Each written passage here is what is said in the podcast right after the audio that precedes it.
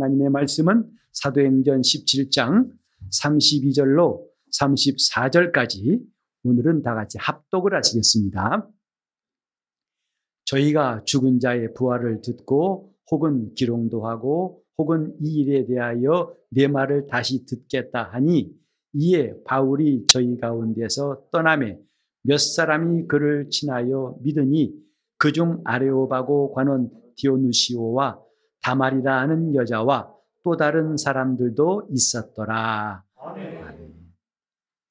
오늘도 우리 주님을 사랑하고 하나님을 경외하는 마음으로 예비하는 여러분 가운데 하나님이 예비하신 은혜가 또 신령한 복이 충만하시기를 예수 이름으로 축복합니다. 아멘.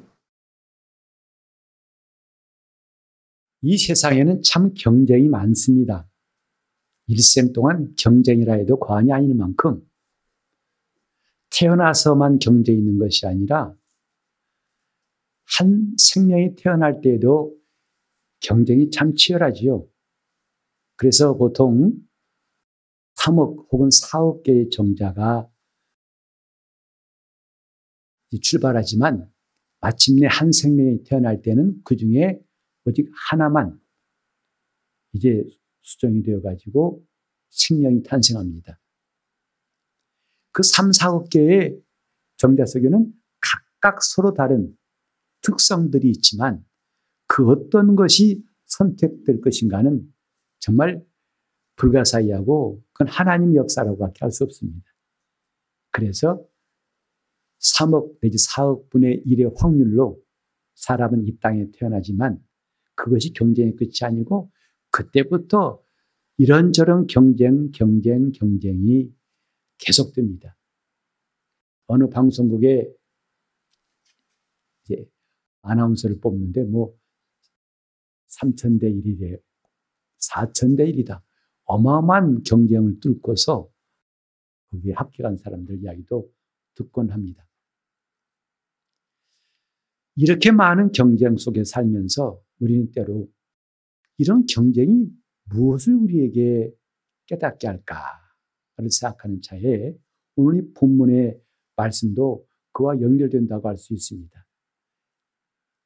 사도 바울이 아테네에서 이제 선교하고 설교 말씀을 전한 것 우리는 지난 주일에 들었죠.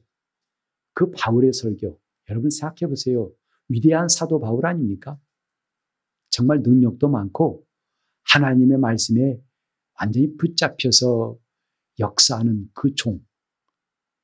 우리 주님이 친히 사도라고 주님의 부름받은 이 놀라운 하나님의 사람이 설교를 하는데 어마어마한 결과가 나올 거라고 기대할 수 있지만 그러나 오늘 성경 보면은 정말 뜻밖의 초라하다고 할 만큼 이런 결과가 나왔어요. 당시에 바울이 설교했던 아레오바고 광장이라는 곳은 오늘날 우리로 말하면 시청학 광장 같은 곳이에요. 넓은 광장이고 거기 모인 사람들은 정말 수천 명, 어마어마하게 많습니다. 그 많은 무리 앞에서 사도 바울이 하나님 말씀을 전했어요. 그리고 그 결과가 어떤가 했더니 여기 보니까 저희가 죽은 자의 부활을 듣고 이게 바울이 전한 복음이었죠. 예수 그리스도와 그의 십자가와 부활. 이게 바울 사도가 전한 복음의 핵심이었습니다. 그런데 그 말을 듣고 사람들의 반응은 뭐냐면 기롱도 하고 혹은 이 일에 대하여 네 말을 다시 듣겠다. 이렇게 반응이 나뉘었다 이 말이죠.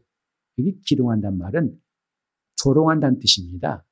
바울이 하는 말 듣고 꽃방귀를 뀌면서 뭔 소리야? 아이 참 말도 안 돼. 이런 거죠. 황당하구먼. 이상해. 이런 거예요. 그런데 그런 반응이 대부분이었다는 것을 볼 수 있어요. 그리고 소수의 사람들이 내가 좀 이해가 안 되는데 다시 한번 들을 수 있을까? 좀 더 말해주겠느냐라고 한 사람도 있었습니다. 그런데 그들 가운데서도 나중에 보면은 몇 사람이 바울을 친하여 예수를 믿더라 그랬어요. 그 많은 사람 가운데에서 여기 몇 사람 그러니까 두 사람의 실명이 나오죠. 곧 디오누시오와 다말이라는 여자. 그리고 그 다음에 또 다른 사람들 한 거 보니까 두 사람 이상이겠죠. 한 4명 정도, 4명 이상 그들이 믿더라 했어요. 어찌 본다면 바울이 아테네 선교는 실패라고 할 만큼 실제로 그렇게 설교한 사람도 있어요. 바울은 실패했다. 이렇게 결과를 보니까 정말 보잘것없고 아니 천하의 바울도 별 수 없구만 이런 식으로 이해할 수도 있습니다. 하지만 우리는 언제나 기억해야 할 것이 하나님의 역사는 신자들의 수의 많고 적음으로 판단할 수 없다는 것입니다. 그러니까 사람들이 볼 때는 이건 뭐야 아무것도 아닌데 뭐 이건 대실패작인데 라고 할 수 있는 그것이 하나님 보실 때는 꼭 그렇지 않다 이 말이죠. 우리나라에 기독교가 처음 들어올 때 기독교의 최초 순교자로 영국 사람 토마스 선교사가 있습니다. 이 사람은 27세 때 우리나라에 와서 순교했어요. 먼저는 중국 상해에 가서 선교하다가 그 함께 들어갔던 아내가 3개월 만에 주인품으로 갔고 그 비통한 가운데 낙심해 있을 때에 하나님이 다시 그를 일으키셔가지고 3년 후에 우리나라에 오게 하셨고 그래서 제너럴 셔먼호라는 배를 타고 저 평양 대동강 쪽에 들어왔지만은 그는 안타깝게도 한 번도 설교하고 선교하지 못한 채 순교당했어요. 그런데 그 사람이 왜 중요한가? 아니, 단 한 명도 그 당시에 보니까 뭐 이렇게 다만 몇 사람 정도가 아니라 아무도 없는데 참 실패했구나라고 할 수 있지만 조금만 들여다보면 그렇지 않습니다. 놀랍게도 그를 죽였던 사람, 그를 죽였던 사람은 나중에 교회의 지도자가 되었어요. 평양에서도 나중에 대부흥운동이 일어나는 역사에 그 영주교회라는 곳에서 그런 지도자가 되었고 그 다음에 토마스 선교사가 건네준 성경책 3권 그걸 가지고 온 집을 도배했던 사람 박영식이라는 사람인데 그 사람 집에서 교회가 생겨가지고 그게 유명한 장대현 교회라고 평양 대부흥 운동의 시발점이 되었던 그 바로 그 집, 그 교회입니다. 그 사람이 순교에 뿌린 피가 결코 헛되지 않았고 하나님은 그 사람을 통해서 놀라운 역사를 시작하신 것을 후대에 알게 되었죠.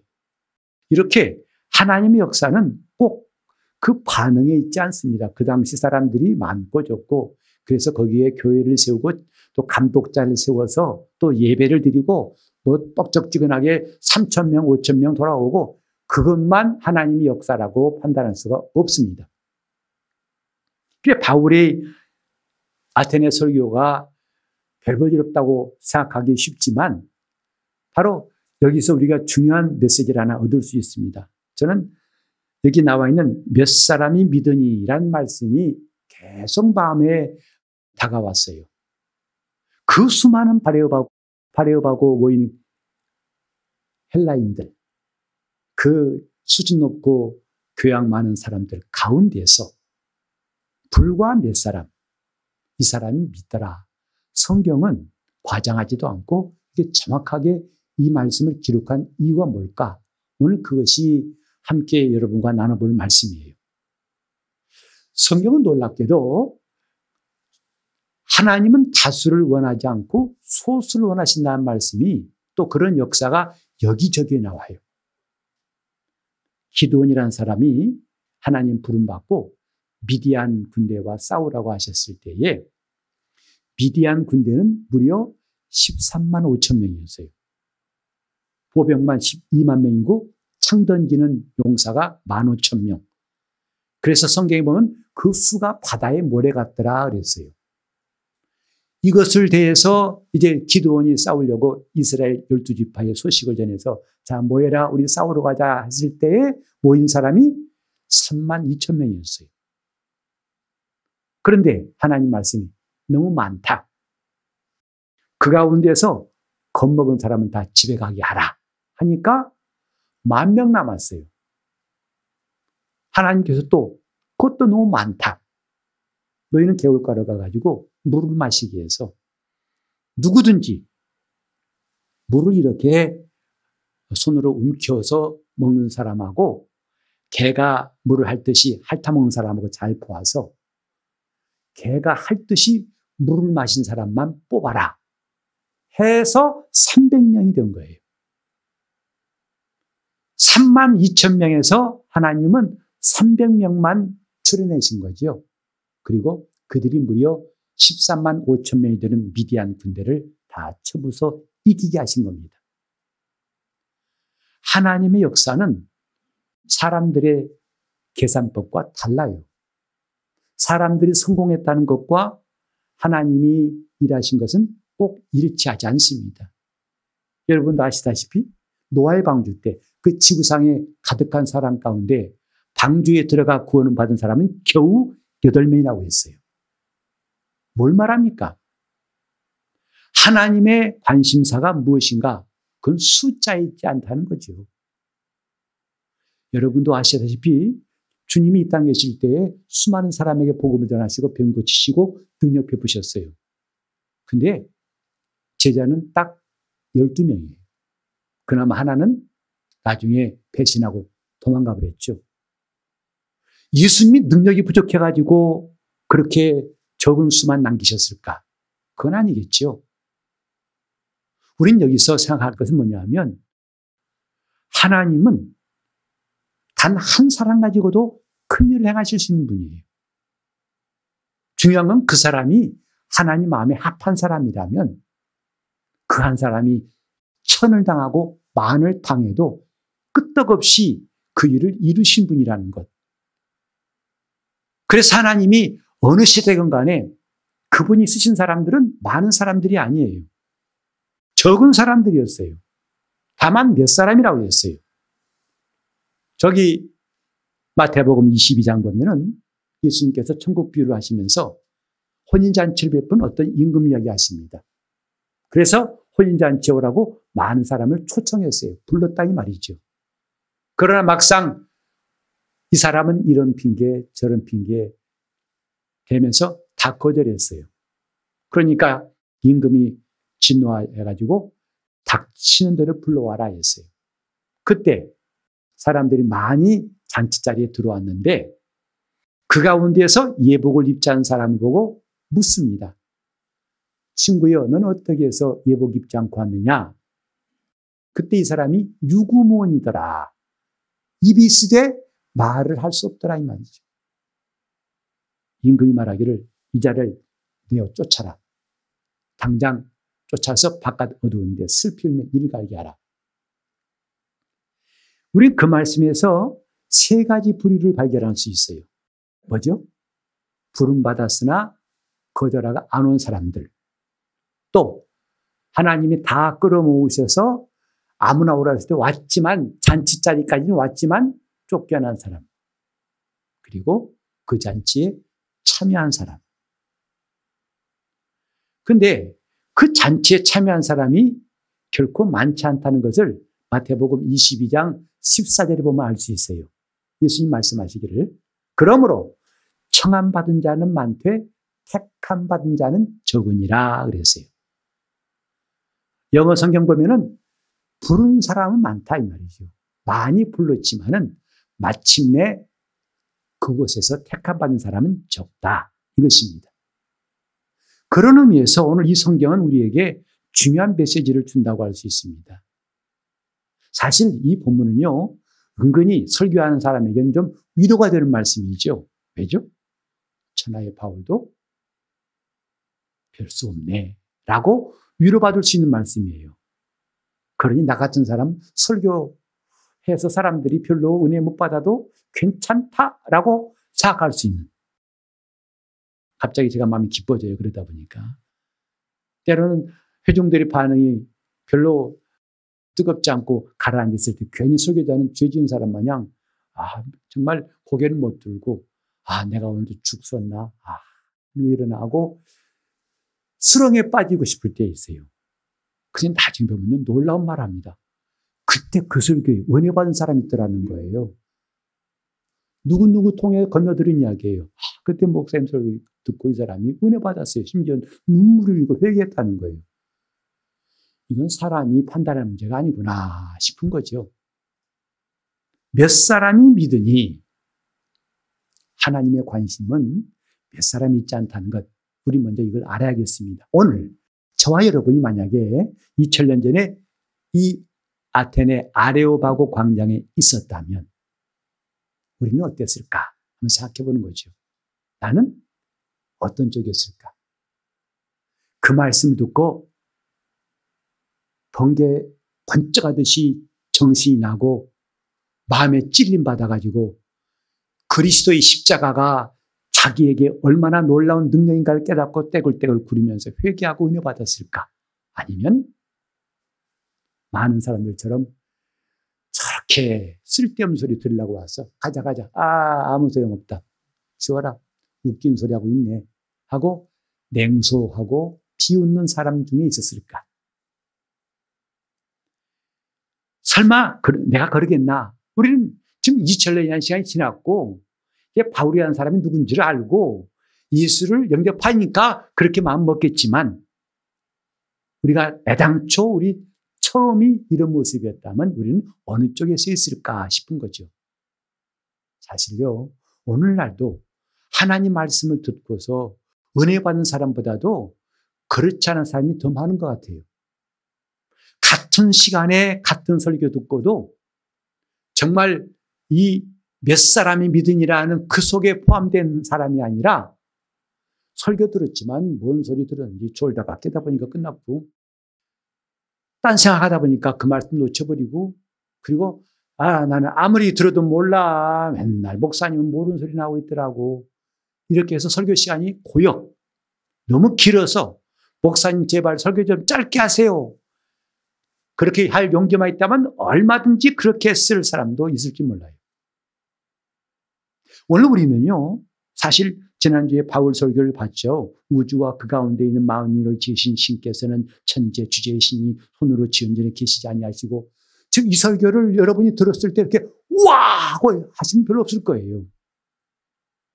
오랫동안 신앙생활한 우리도 그런데 이 말을 처음 들은 아테네 사람들이 어떻겠어요? 그 말씀이 톡도 없다고 도대체 뭔 소리 하는 거야? 응? 저 사람 뭐야? 듣도 보지 못한 사람이네. 도대체 저 사람 왜 세웠어? 빨리 내려오라고 그래. 아마 이랬을 사람들이 대부분이었을 거예요. 몇 사람이 믿으니 하나님의 관심은 그 가운데서도 하나님 말씀을 받을 만한 사람을 찾으시고 그에게 믿음을 주셨다는 여기에 우리가 좀 주의를 기울여야겠습니다.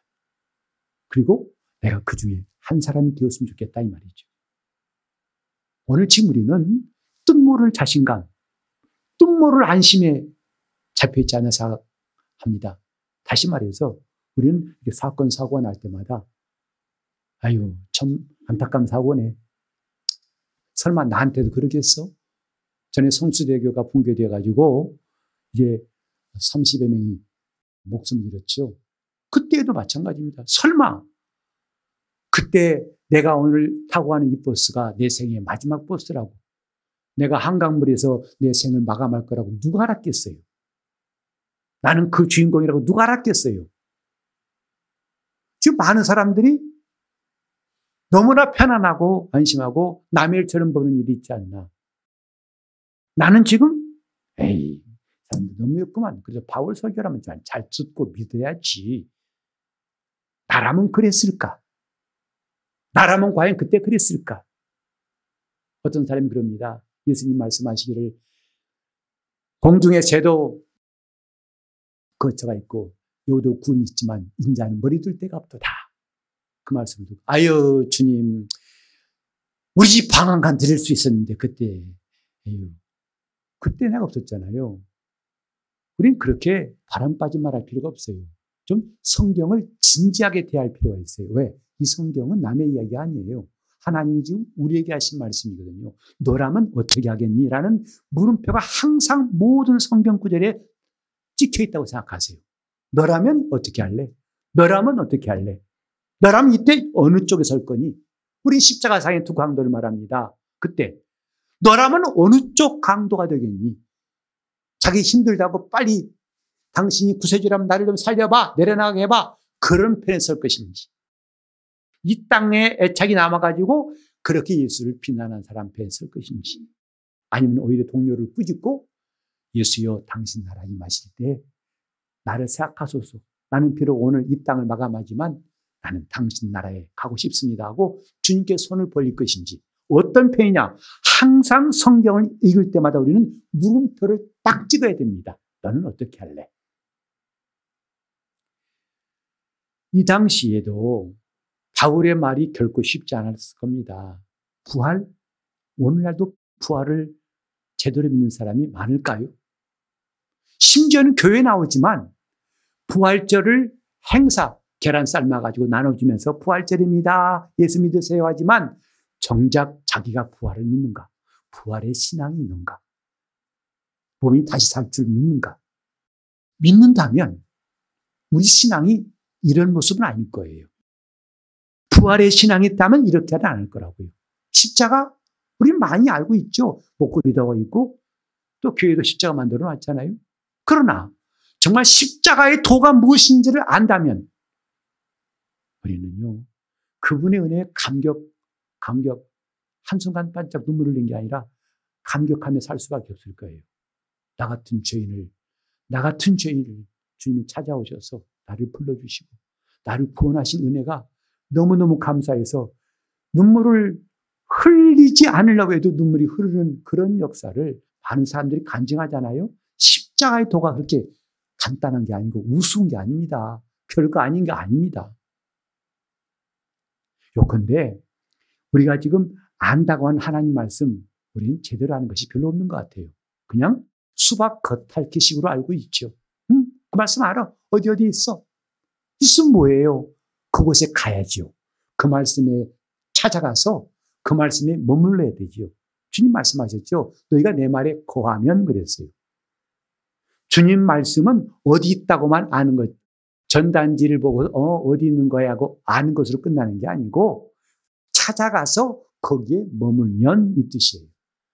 그 말씀을 떠나지 아니하면 이 뜻이에요. 그 말씀을 가지고 행하면 이 뜻이에요. 하지만 우리는 그저 그 성경의 단어 풀이나 하고 설교 때 한번 들었다는 것 가지고 그 말씀 알아. 하지만 주님의 약속은 뭐냐면 그 말씀이 내 살이다. 그걸 먹어라. 그 말씀이 내 피다. 그걸 마셔라. 내 속에 살과 피가 되어 들어가야 한다. 이게 주님의 부탁이거든요. 설교로 하나님 말씀 들을 때 우리는 그냥 참 좋은 말씀 들었어. 오늘 은혜 받았어. 사실요, 은혜 받았단 말은 굉장히 좀 여러 가지 의미가 있어요. 솔직히 말하면 오늘 그 말씀이 나에게 좀 공감이 됐다 이 뜻이거든요. 근데 다음 주에 죽 써보세요. 오늘 은혜 못 받았어. 하나님 말씀이 어떤 때는 은혜가 되고 어떤 때는 은혜가 안 된다 이 말이죠. 지극히 주관적인 거 아니겠어요? 은혜는 객관적인 거예요. 온 인류에게 누구나 다 받아야 할 것이 하나님의 은혜입니다. 그걸 내 기분에 따라서 받았다 안 받았다 하는 것은 매우 부정확한 것이다 이 말이죠. 오늘 우리는 몇 사람이 믿으니 이 몇 사람에 좀 관심을 가져보자고요. 나는 과연 이 하나님 말씀 앞에 어떤 자세, 어떤 태도를 갖고 있는가? 나는 그 말씀 앞에서 지금 받을 만한 준비가 되어 있는가? 그 말씀 앞에 움직일 준비가 되어 있는가? 성경에 보면요, 그 말씀이 너희 속에서 역사하느니라 그랬어요. 꿈틀대는 게 아니라 움직이는 게 아니라 역사한다는 거죠. 이게 하나님 말씀인데 수십 년 동안 말씀을 들어도 말씀해보세요. 들어볼게요. 오늘은 좀 안 졸리네요. 오늘은 많이 졸리는군요. 이것이라면 주님께서 그 아들을 보내시기까지 한 그분의 열심을 과연 우리가 이해한 걸까요? 몇 사람이 믿으니? 하나님의 뜻은 정말 다수에 있지 않다는 것을 알게 됩니다. 예수님 말씀하셨죠? 인자가 다시 올 때 세상에서 믿음을 보겠느냐. 오늘 우리는 어찌 보면요, 이 다음에 주님 오실 때 정자 3억 4억개 중에 하나가 수정된 거한 비교할 수 없는 그런 확률로 주님 만날 사람도 극히 적을지 몰라요. 교회는 나갔지만, 교회에서 안수받은 직분도 감당했지만, 주님 보실 때 넌 나와 상관없다. 아, 주님 이렇게 했는데요. 네가 하고 싶어서 왔다가 네가 싫으니까 관뒀지 않느냐. 내가 하란 말도 안 했는데 했다가 네가 그만 싫다고 관뒀지. 네가 네 일한 거지 내 일했느냐. 넌 나와 관계없다. 이렇게 말씀하신다면 그 지금까지 했던 일이 다 와르르 그분 앞에서는 무너져 버린다면 누구한테 가서 하소연할 수 있겠습니까? 그런 의미에서 우리는 이 몇 사람이란 속에, 몇 사람이 믿음이란 말을 통해서 우리는 많은 걸 좀 생각해야 할 것 같아요. 과연 내가 믿음이 있는가? 내 안에 예수가 계신가? 나는 그분의 뜻대로 살고 있는가? 그분의 명령이 나를 좀 움직이는가? 아니면 내가 앞장서 움직이는가?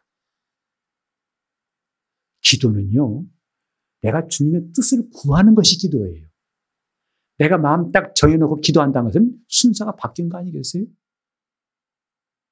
자기는 지금 안 하려고 결심해놓고 기도해보라니까 네, 기도할게요.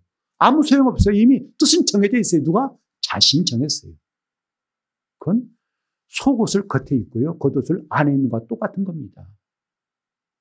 주님의 뜻을 구한 사람은 자기 뜻을 일단 제껴놔야 되는 거예요. 어찌하든지 나는 주님께서 원하신 대로 하겠나이다 하는 사람은, 믿음으로 하는 사람은 선입견, 미리 자기가 결단해 놓은 것들을 치워놓고 해야 주님도 그 기도를 인정하시는 것인데, 자신이 딱 답을 내놓고 나 요거 아니면 안 됩니다. 그런 마음으로 기도해봤자 그 기도가 무슨 소용이 있겠습니까? 많은 사람이 기도하지만 오늘 주님은 누가 주님의 뜻을 겸손하게 받아들일 것인가를 보고 계시는 거예요. 그 몇 사람. 누가 주님 뜻대로 정말 이 시간 예배하고 또 이 예배로 올 때, 그 먼 길을 달려올 때 오직 이 예배 시간을 위해서 예배에 처음부터 하나님을 경배하고자 하는 마음으로 다른 박질이 오는지. 우리 성도들은 사실 원근 각지에서 오신 분들이잖아요. 자동차로 1시간 안팎을 1시간 반 정도까지 걸려서 오신 분도 있고 그렇잖아요. 근데 그 엔진 소리를 듣고 핸들을 붙잡고 엑셀을 밟는데 오직 나는 이 시간 살아계신 하나님께 예배하러 간다. 그분 앞에 나갈 때 탕자가 아버지께 돌아오는 그 감격과 감동이 넘치는 그 예배를 위해서 다른 박제에 온 사람이 과연 누굴까 하고 주님이 살피신다면 오늘 우리가 그 몇 사람 가운데 들어가야 할 것입니다. 그런 우리 마음에 소원이 있지 않습니까? 여러분, 지금 코로나19 때문에 많은 교회들이 지금 몸살을 앓고 있어요. 심지어 어떤 교회는 3분의 2가 코로나 전보다도 3분의 2가 이제 안 나온다는 거예요. 그나마 선방했다고 말하는데 잘한 교회는 한 15% 정도는 안 나온다는 거예요. 그래도 그건 굉장히 잘했다고 스스로 위로받더라고요. 여러분, 지금 텅 빈 예배당 보면서 아휴, 왜 다들 안 나와? 왜 안 나와? 그게 아니라 내가 하나님이 찾으신 몇 사람 가운데 과연 들어갈 수 있을까? 몇 사람이 믿으니? 신앙은 숫자 있지 않습니다. 우리 주님 오시는 날 상상외로 놀랄지 몰라요. 그 사람은 꼭 이 자리에 올라올 줄 알았는데 안 보이네. 이 사람은 꼭 올 줄 알았는데 안 보이네.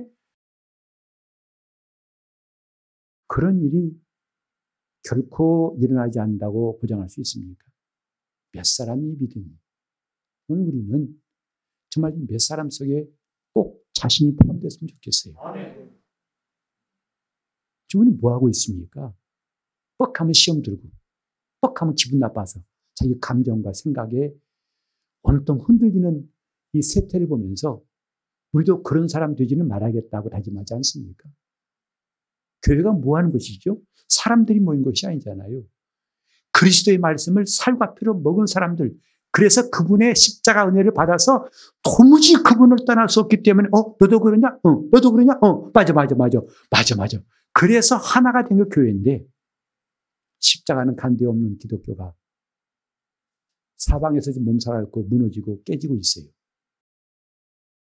십자가 없는 신앙이 무슨 소용이 있습니까? 십자가 없는 은혜가 과연 존재할까요? 자기 기분에 좋으면 은혜 받았다고 하고 십자가 관계없이도 은혜 받은 사람 참 많습니다. 교회 갔더니 참 잘해주니까 은혜롭다고. 십자가 없는 은혜는 은혜가 아닙니다. 우리 주님이 십자가에 있을 때 비로소 그 믿음이 영생을 얻는 믿음이에요. 오늘 저와 여러분이 이런 몇 사람 중에 들고 싶지 않습니까? 주님, 나는 몇 사람, 그 속에 내가, 오늘 여기 이름도 나오지 않습니까? 내 실명이 그 이름 속에 들고 싶습니다 하는 소원 좀 함께 가셨으면 좋겠어요. 우리는 뭐하고 있는 겁니까? 온통 우리 주위에는 우리를 흔드는 것밖에 없어요. 오직 주의 말씀만이 우리를 경고히 붙드시는 거 아니겠습니까? 이런 몇 사람 속에 들어가기 위해서 우리는 하나님 말씀을 들어야 할 텐데, 사실 그 말씀은요, 저도 처음에는 성경 말씀 쉬운 줄 알았어요. 나는 좀 성경을 안다고 괜히 자부했던 때도 있었어요. 그리고 어떤 사람, 저 유럽선 목사님이 제 강의를 듣더니 당신은 워킹 바이블, 걸어다니는 성경입니다 하더라고요.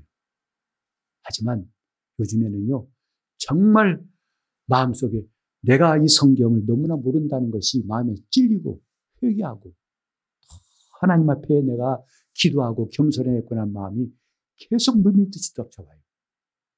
과연 내가 십자가의 도를 알고 있는가?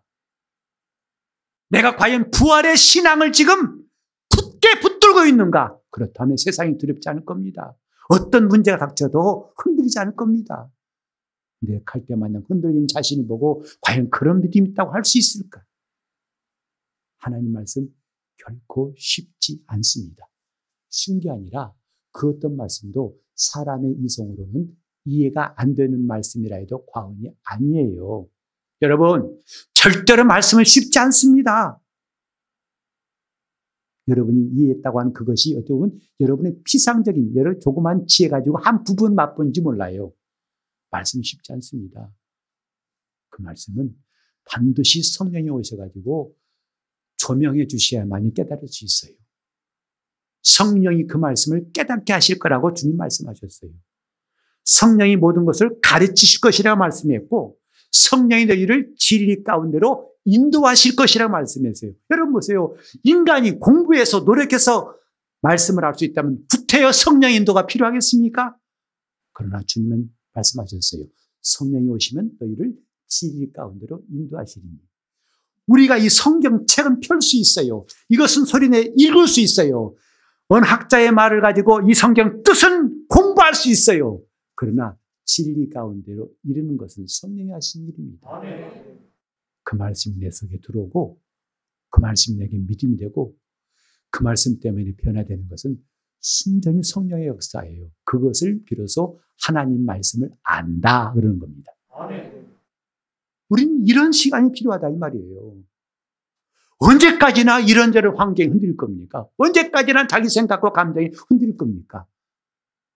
우리도 이 몇 사람 속에 들어가지 못하고 그 수많은 바울의 전한 복음을 조롱이나 하고 비웃던 그런 거만한 사람의 무리에 들어가지 않는다고 누가 보장할 수 있겠습니까?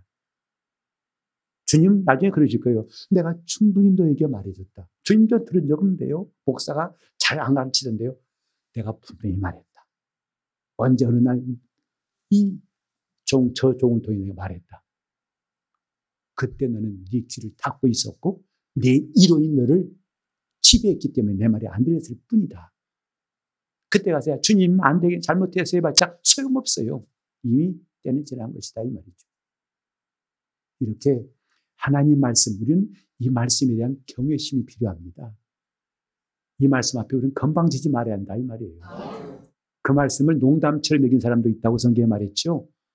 하나님 말씀을 경외하는 마음, 주여 종이 듣겠습니다 말씀하시옵소서.